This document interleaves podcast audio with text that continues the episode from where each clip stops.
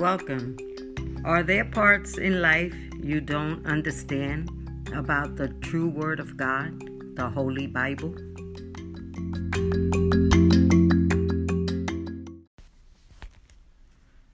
Romans twelve two. Do not conform to the pattern of this world, but be transformed by the renewing of your mind. Then you will be able to test and approve what God's will is, His good, pleasing, and perfect will.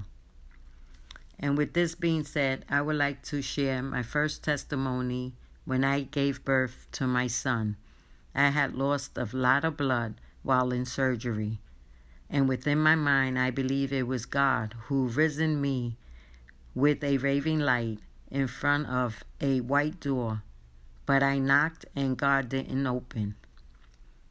Ephesians four twenty-three. To be made new in the attitude of your mind.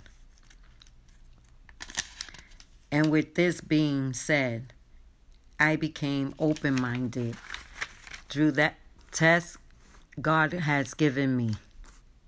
Father, my future belongs in your hands. As I prepare, I acknowledge your ultimate control over my life. In parentheses, our lives. Thank you for sharing with me. Have a blessed day.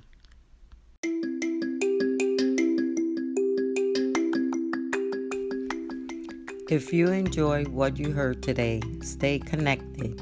Like, share, subscribe on podcast platform.